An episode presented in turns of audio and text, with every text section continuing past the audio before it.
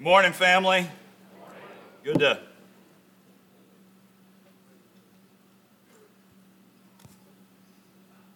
Let's start over, shall we? Good morning, family. Good to see all of you here this morning. If you're visiting with us, stick around. Let us get to know you a little bit better. If you're brave, fill out one of those cards that's on the back of the pew in front of you so that we can call you about your life insurance policy and your car insurance to make sure that they're not expired uh, as we go through all of this together. It's good to see everyone. I wanted to just get some quick announcements out of the way before we get into the lesson. We're going to be in 1 Peter chapter 3 if you're wanting to turn over there. But want to remind everyone the parents and youth and parent meeting with the elders is today in the fellowship hall immediately following our morning services. Tonight is our final out of the box yeah, before we start life groups next, or not next Sunday, on in February when we kick that off. So at six o'clock, be here. I'm going to tell you right now, I have learned several things from the kids as they've been up front with me during lesson time, namely that a hammer cures everything. Thank goodness for Elias. And Luke, who says that hammers are for banging, uh, which is interesting because I didn't know that before. But want to encourage you, if you families, young members, all of those folks, be here tonight at 6 o'clock. Thursday, after our Wednesday Bible class, Thursday, as everyone can sing at 6 p.m. And special time next Sunday, just wanting to remind everyone next Sunday morning's Bible class and sermon are going to be presented to us by the man named of Tyrone Minear. Now, he heads up a mission program in South Sudan and Ethiopia and he's going to be presenting his work to us next Sunday morning. I encourage everyone to be here for that. Uh, Tyrone is a, well, you'll find out about Tyrone next week. He's a character. I think you're going to enjoy hearing what he has to say, and that's going to be sixth grade to adults. We're going to combine in here for the Bible class time period. And then after our morning worship, since it is fifth Sunday, which, by the way, I'm going to just pause for a second. I'm used to the Church of Christ doing potlucks on the first Sunday of every month okay? That's normal, that's biblical, that's scriptural, okay? You move down here and they're like, no, we only do it every time there's a fifth Sunday. And I'm like, that means that I don't get to eat that much very often. But it has been explained to me by one of our elders, who will go unnamed, Chris Guerrero, who has said that the reason we only do it on fifth Sundays is because the amount of food is so substantial that you really don't need to eat for another three months after you've been here for that. So, want to encourage everyone bring a dish to share for the potluck next Sunday. And if you were planning on attending the VBS planning meeting next Sunday, that time has changed. It will not be at 5 p.m., it will be immediately following the devotional that immediately follows the potluck meal. Does that make sense? So if you're planning on being here for the VBS meeting, stick around for the Devo. We're going to roll right into the VBS planning meeting from the Devo on that. Let's talk a little bit about what we talked about last week before we get into the text this morning. If you remember, we talked about the idea of suffering and that suffering as Christians puts us in really good company. We can look at the scriptures and look at biblical characters who have suffered because of what was right. We can actually even just look at the extra biblical record of the martyrs and those that we are aware of that have suffered for what is right. And we find ourselves, if we are indeed suffering, in really good company because there's a benefit that comes with suffering for what is right. Now remember, you're not special if you're suffering because what you did was wrong. Okay? You know why I say you're not special? Because everybody gets that, and when everybody's special, no one is. Okay? If you're suffering for what is wrong, guess what? You have just been introduced to a basic law of the universe. That's what happens when you do what's wrong. You will suffer for it. But if you're suffering for what is right, that's special. That, that presents benefits to us that we would not have otherwise through all of that. Today, we're going to move forward from that idea because Peter's using this as a springboard in our text to an idea and a part of the Bible I think that is probably pretty difficult for us in a lot of different ways. Uh, but understand that as we read this, it is based upon the foundation that P- of Peter's claim of suffering and that Jesus is the example that we're supposed to be looking at, and that this is meant to encourage us. as we are being persecuted for doing what is right. Okay? There's very it's a very specific context of what Peter is addressing here. And the purpose behind all of this is to get us excited, to get Christians excited about not just living now, but also for the glory that awaits us on the other side of time, getting as we live and work toward eternity. So let's join together. We're in 1 Peter chapter 3. I'm going to start in verse 18 and we're going to read through the end of the chapter. Read along with me. For Christ also died for sins once for all, the just for the unjust, so that he might bring us to God, having been put to death in the flesh, but made alive in the spirit, in which also he went and made proclamation to the spirits now in prison, who once were disobedient when the patience of God kept waiting in the days of Noah during the construction of the ark, in which a few, that is, eight persons, were brought safely through the water. Corresponding to that, baptism now saves you not the removal of dirt from the flesh, but an appeal to God for a good conscience through the resurrection of Jesus Christ, who is at the right hand of God, having gone into heaven after angels and authorities and powers had been su- subjected to him. So let's, let's deal with the first big item in, the t- in this text that I think maybe we're having a hard time, we might have a hard time wrapping our minds around, but it's actually very simple. The first thing that Peter deals with here, as he's in the greater context of persecution and Christ as the example, is that we are told that Jesus died once. And he did that for all. And he, he expounds on the idea by just saying Jesus is the just and we are the unjust. The all is the unjust, the just for the unjust. And he did this as an example He's setting the example for actually suffering for what is right. When you go back at just a little bit in your Bibles to 1 Peter chapter 2, starting in verse 21, he says, For you have been called for this purpose, since Christ also suffered for you. If this isn't underlined in your Bibles, it needs to be, leaving you an example for you to follow in his steps, who committed no sin, nor was any deceit found in his mouth, and while being reviled, he did not revile in return. While suffering, he uttered no threats, but kept entrusting himself to him who judges righteously. And he himself bore our sins in his body on the cross, so that we might die to sin and live to righteousness. For by his wounds, you're healed. All right, so first, he says, this was the example of how to behave through all of this. And then he says, it is better if God should will it so that you suffer for doing what is right than for doing what is wrong. That's the verse right before our text. So, as we're looking at Peter's argument, Jesus is the example. This is how we're supposed to behave. It's a good thing when you suffer for what is right, because that's the example that was set by the Master. And the whole purpose of this was to open up the door so that we could have access to the Father in relationship. Listen, Jesus didn't just come to this planet, suffer for what is right, just because it was the cool thing to do. He did this for a very specific reason because you and I needed access to the Father in a way that only He could provide. It was necessary that this happened the way that it happened. Otherwise, if Jesus did not come in the flesh, let me make sure I'm not jumping ahead here. Yeah, if Jesus did not come in the flesh, is there any resurrection from the dead? And if there is no resurrection from the dead, why do we believe in him? Why would we follow in his steps? Why would we look at him as the example for life? He's a fraud. But the truth of the matter is that he came to give the example in the flesh, to die in the flesh, and be raised new, raised by the Spirit, made alive. And we know that this is the case because, all right, when you watch Jesus walk on the earth, this is kind of fun. I don't know if you've ever studied this. But when you watch Jesus walk on the earth prior to his crucifixion, yeah, he does some amazing things, you know, the whole walking on water, the miracles, and everything else. But you don't ever see Jesus doing what he was doing after his resurrection that he did before his crucifixion. He's different.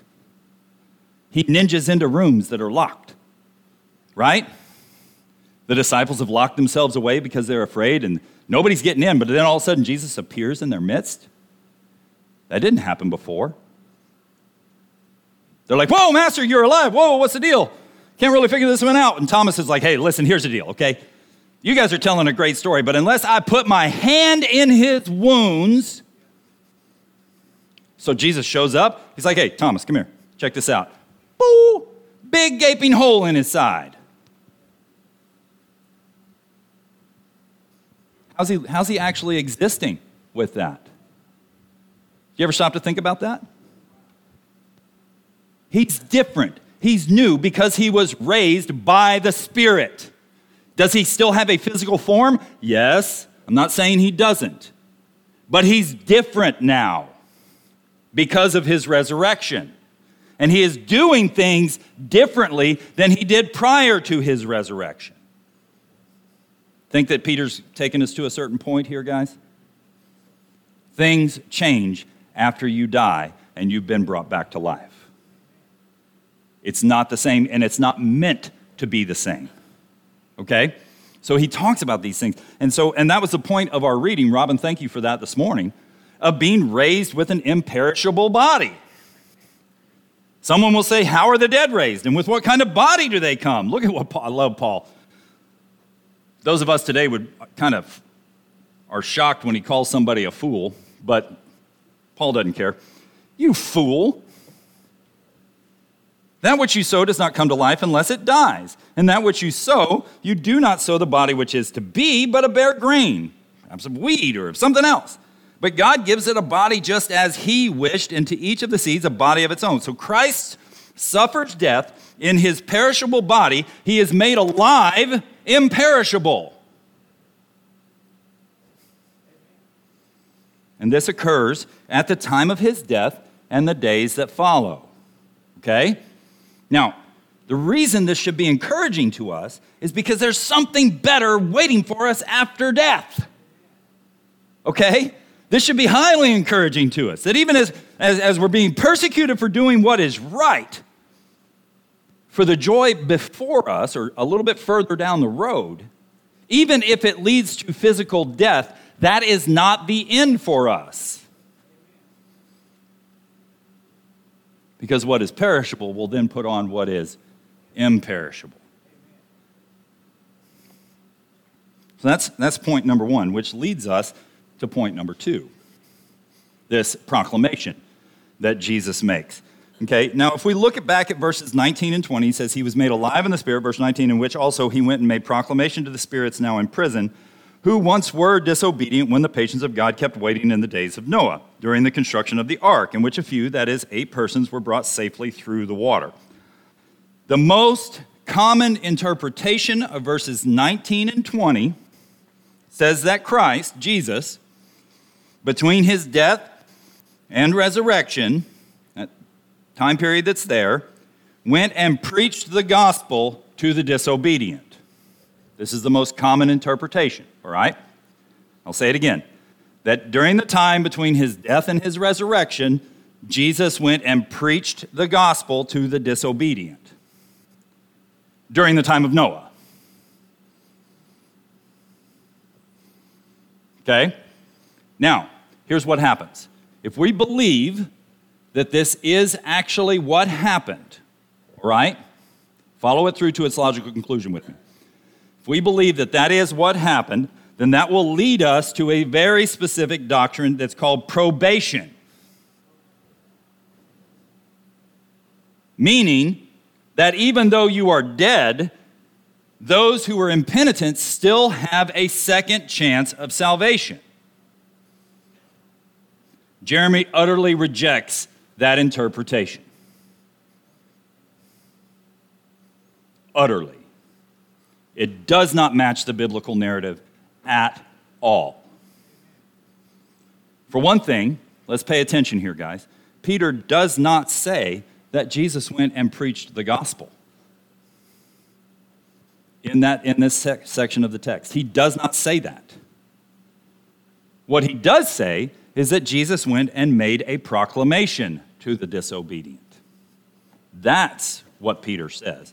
So the question that we have to answer is what is this proclamation? What is Jesus doing as he's making this statement? Why was it only given to the disobedient who lived during the time of Noah? Which, by the way, this is a basic Bible, Bible class question. Who was disobedient during the time of Noah? Everybody but Noah and his family. Okay? Everybody. And what happened to those who were disobedient during the time of Noah? They all died. Okay? So understand that Peter has a very specific point that he's taking us to. All right? And Peter is talking about Jesus heralding the heralding of the successful mission of Jesus through all of this. Okay? That at his ascension, when you look, uh, you go back to the beginning of the book of Acts, and Jesus makes his ascension, and the disciples are standing there doing what we would do. And the angel shows up and says, Why are you staring up into the sky with your mouth open? Shut your mouth and listen. That's not really what he says, but that's how I imagine it. If Jeremy was the angel, that's what he'd say. And they make proclamation about the success of Jesus, and that in the way they see him going, he will return. Okay? That he is this proclamation is made of victory. And scripture paints a picture of Jesus as a conqueror. Okay? When you look at verse 22, who is at the Jesus, who is at the right hand of God, having gone into heaven, after angels and authorities and powers had been subjected to him. He's the conqueror. Or you look at what Paul says in Ephesians chapter 4 right? Therefore, it says, when he ascended on high, he led captive a host of captives and he gave gifts to men. Or in Colossians chapter 2 and verse 15, when he had disarmed the rulers and authorities, he made a public display of them, having triumphed over them through him. Jesus is the all conquering king.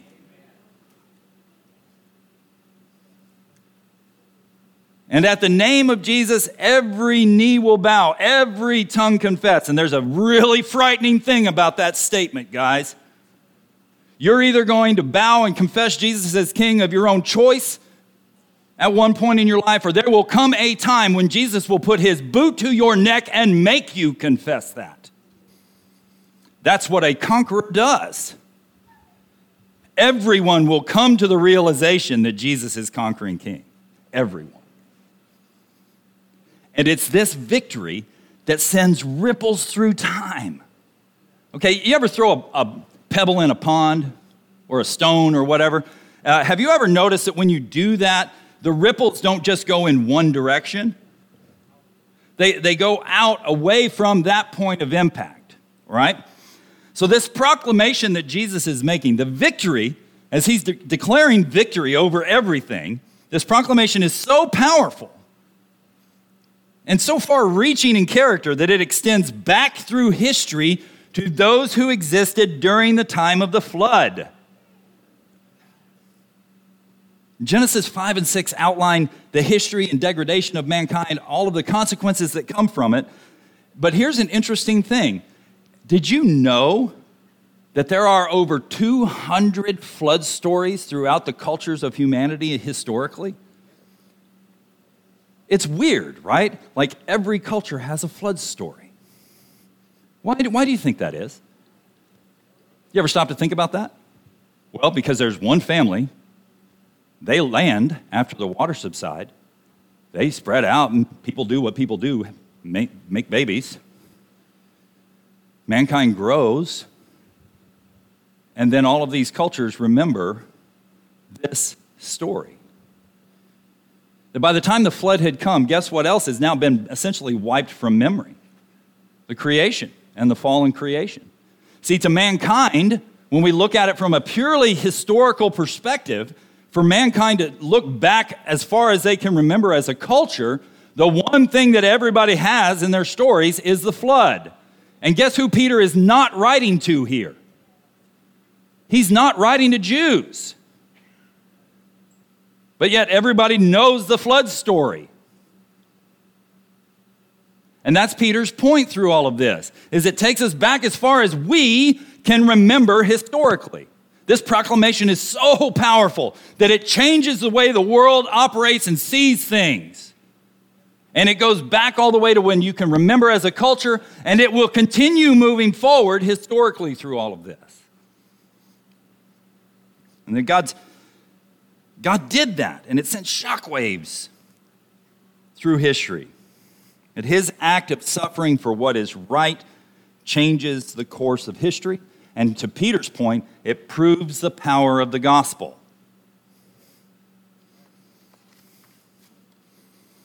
And so we find ourselves looking at the text and looking at our lives, all of these years later, by the way, and we look at Noah and his family, and that we, we see the similarities that Peter is bringing to us from the Noah story, for those of us that are familiar with it, Noah's family through all of this.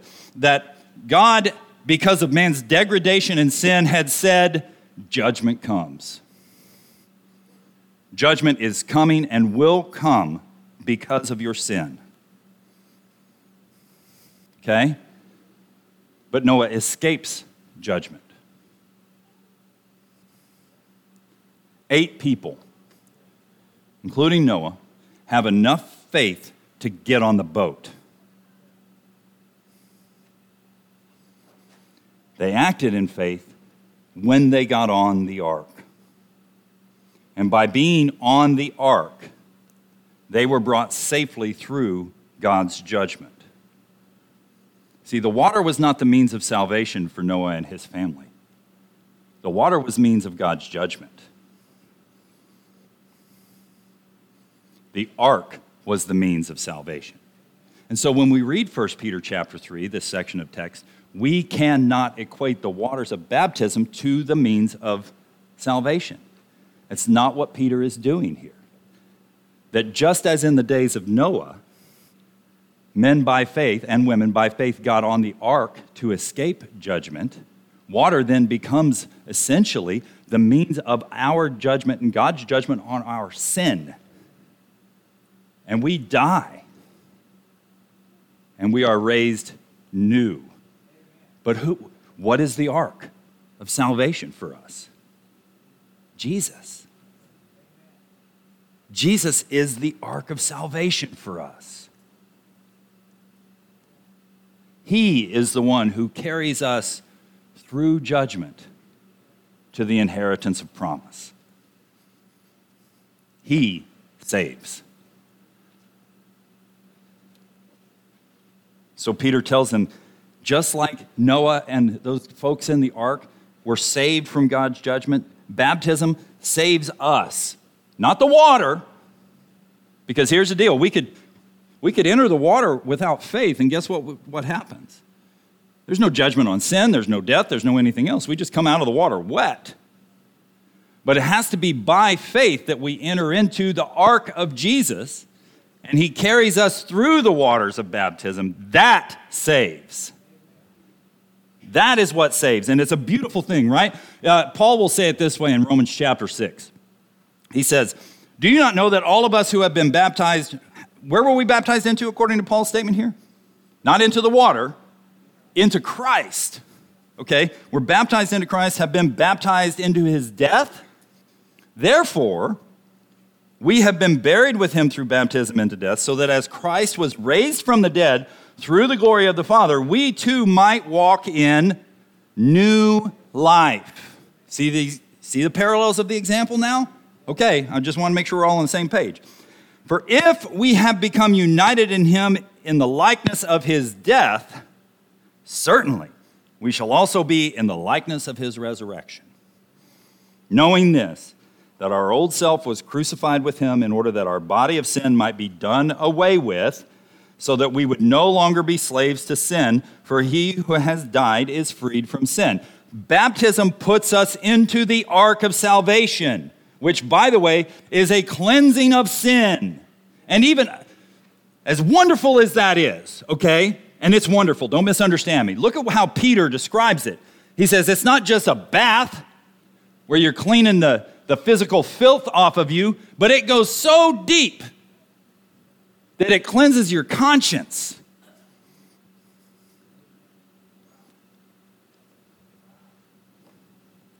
So that means, check it out. That means that everything that I ever did to be guilty of I, has been removed, and therefore I am no longer guilty which means I should no longer feel guilty. Guys, guilt is for the guilty, all right? I know, and, and I've said it before, I'm to say it probably till I die. Guilt is for the guilty. And guilt is what God has given us as a great and wonderful tool to bring us back into alignment with His standard. Guilt tells us we're wrong. But Peter says Jesus removes the guilt, He takes care of it. You can move forward with a good conscience, which, by the way, is one of the greatest lies that Satan will tell you when you are being persecuted for what is right, is that you're not doing what's right. He'll make you feel guilty. And Peter says, no, no, no, no, no, no, no, no, no, no, no, no, no, no, no. No. That's not how it works here. Guilt is for the guilty, yes. But when you entered into the ark of salvation, that conscience was cleansed on this. You can move forward with a clean conscience, knowing you're doing what's right, no matter what is happening to you in the physical realm. That's how this whole thing is meant to work, that through our faith in Jesus and all that it accomplishes, that our acting in faith, we're saved, and there's no question about whether or not Christ has the power to save us. Because everything's been subjected to him. This is powerful stuff. You know, often we read that scripture, you know, Paul says, I'm not ashamed of the gospel, for it is the power of God. And we look at it and go, okay, that's kind of strange. Where's the power in it? It's powerful because it changed the world. Then, it changes the world now. And it will continue to change the world as long as the earth exists. It will not go away. Christ's example in the Gospels, reverberations are felt through antiquity and reaching into the future, and it touches us right here, right now. And it gives us the confidence to know, to give us the courage to live following the example of Jesus, because we know what's on the other side. We know that while we face difficulties in this life now, what's on the other side is infinitely greater than any of the good and the benefits and the grace and love and joy that we have experienced on this earth. That what's coming is greater. But here's the deal, guys. Do we really believe that humanity is any different today than it was during the time of Noah? If we want to participate in the power of the gospel, if we want to have our sins washed away, if we want to live this life with a clean conscience, then you better get on the boat. Because it's only through Jesus that we are saved. And our faith guides us into the water to die. I don't, I've said this before, I don't know how it works. You're in the water, you got all these sins, you come out of the water, you got no sin. God didn't give me a, like an in-depth view on how that works, but you know what I do believe? That he's faithful and he keeps a promise. I don't need to see the ins and outs of it. I just need to believe that it actually will happen. And that if I want to be a participant in the glory of the future and the glory that awaits, I've got to get in the boat, and that boat's going to lead me through the water. And that's the same for all of us. This is the first step of greatness, the first step of newness for us to make the confession of Jesus as Christ and be baptized for the forgiveness of our sins. The Bible couldn't be any plainer on it. If you, if you look at the history of God, how God works water and everything else that's in there, you will be amazed that God doesn't do coincidence and He doesn't do random on this. He's very purposeful in how He approaches it, and it hasn't changed. Brian's going to lead us in a song. Let this be an opportunity for us. If you haven't become a Christian by being baptized and having your sins washed and your conscience cleansed, this is the time. If, if you've been living a life that is contrary to the call of Jesus, okay, finding yourself suffering through things, feeling guilty, guess what? That's God telling you to come on back. Renew the relationship, be restored with Him, which, by the way, also happens through Jesus if you need counsel from the elders, prayers of the body, whatever it is that we can do for you this morning, we encourage you make it known by coming forward while we stand and sing.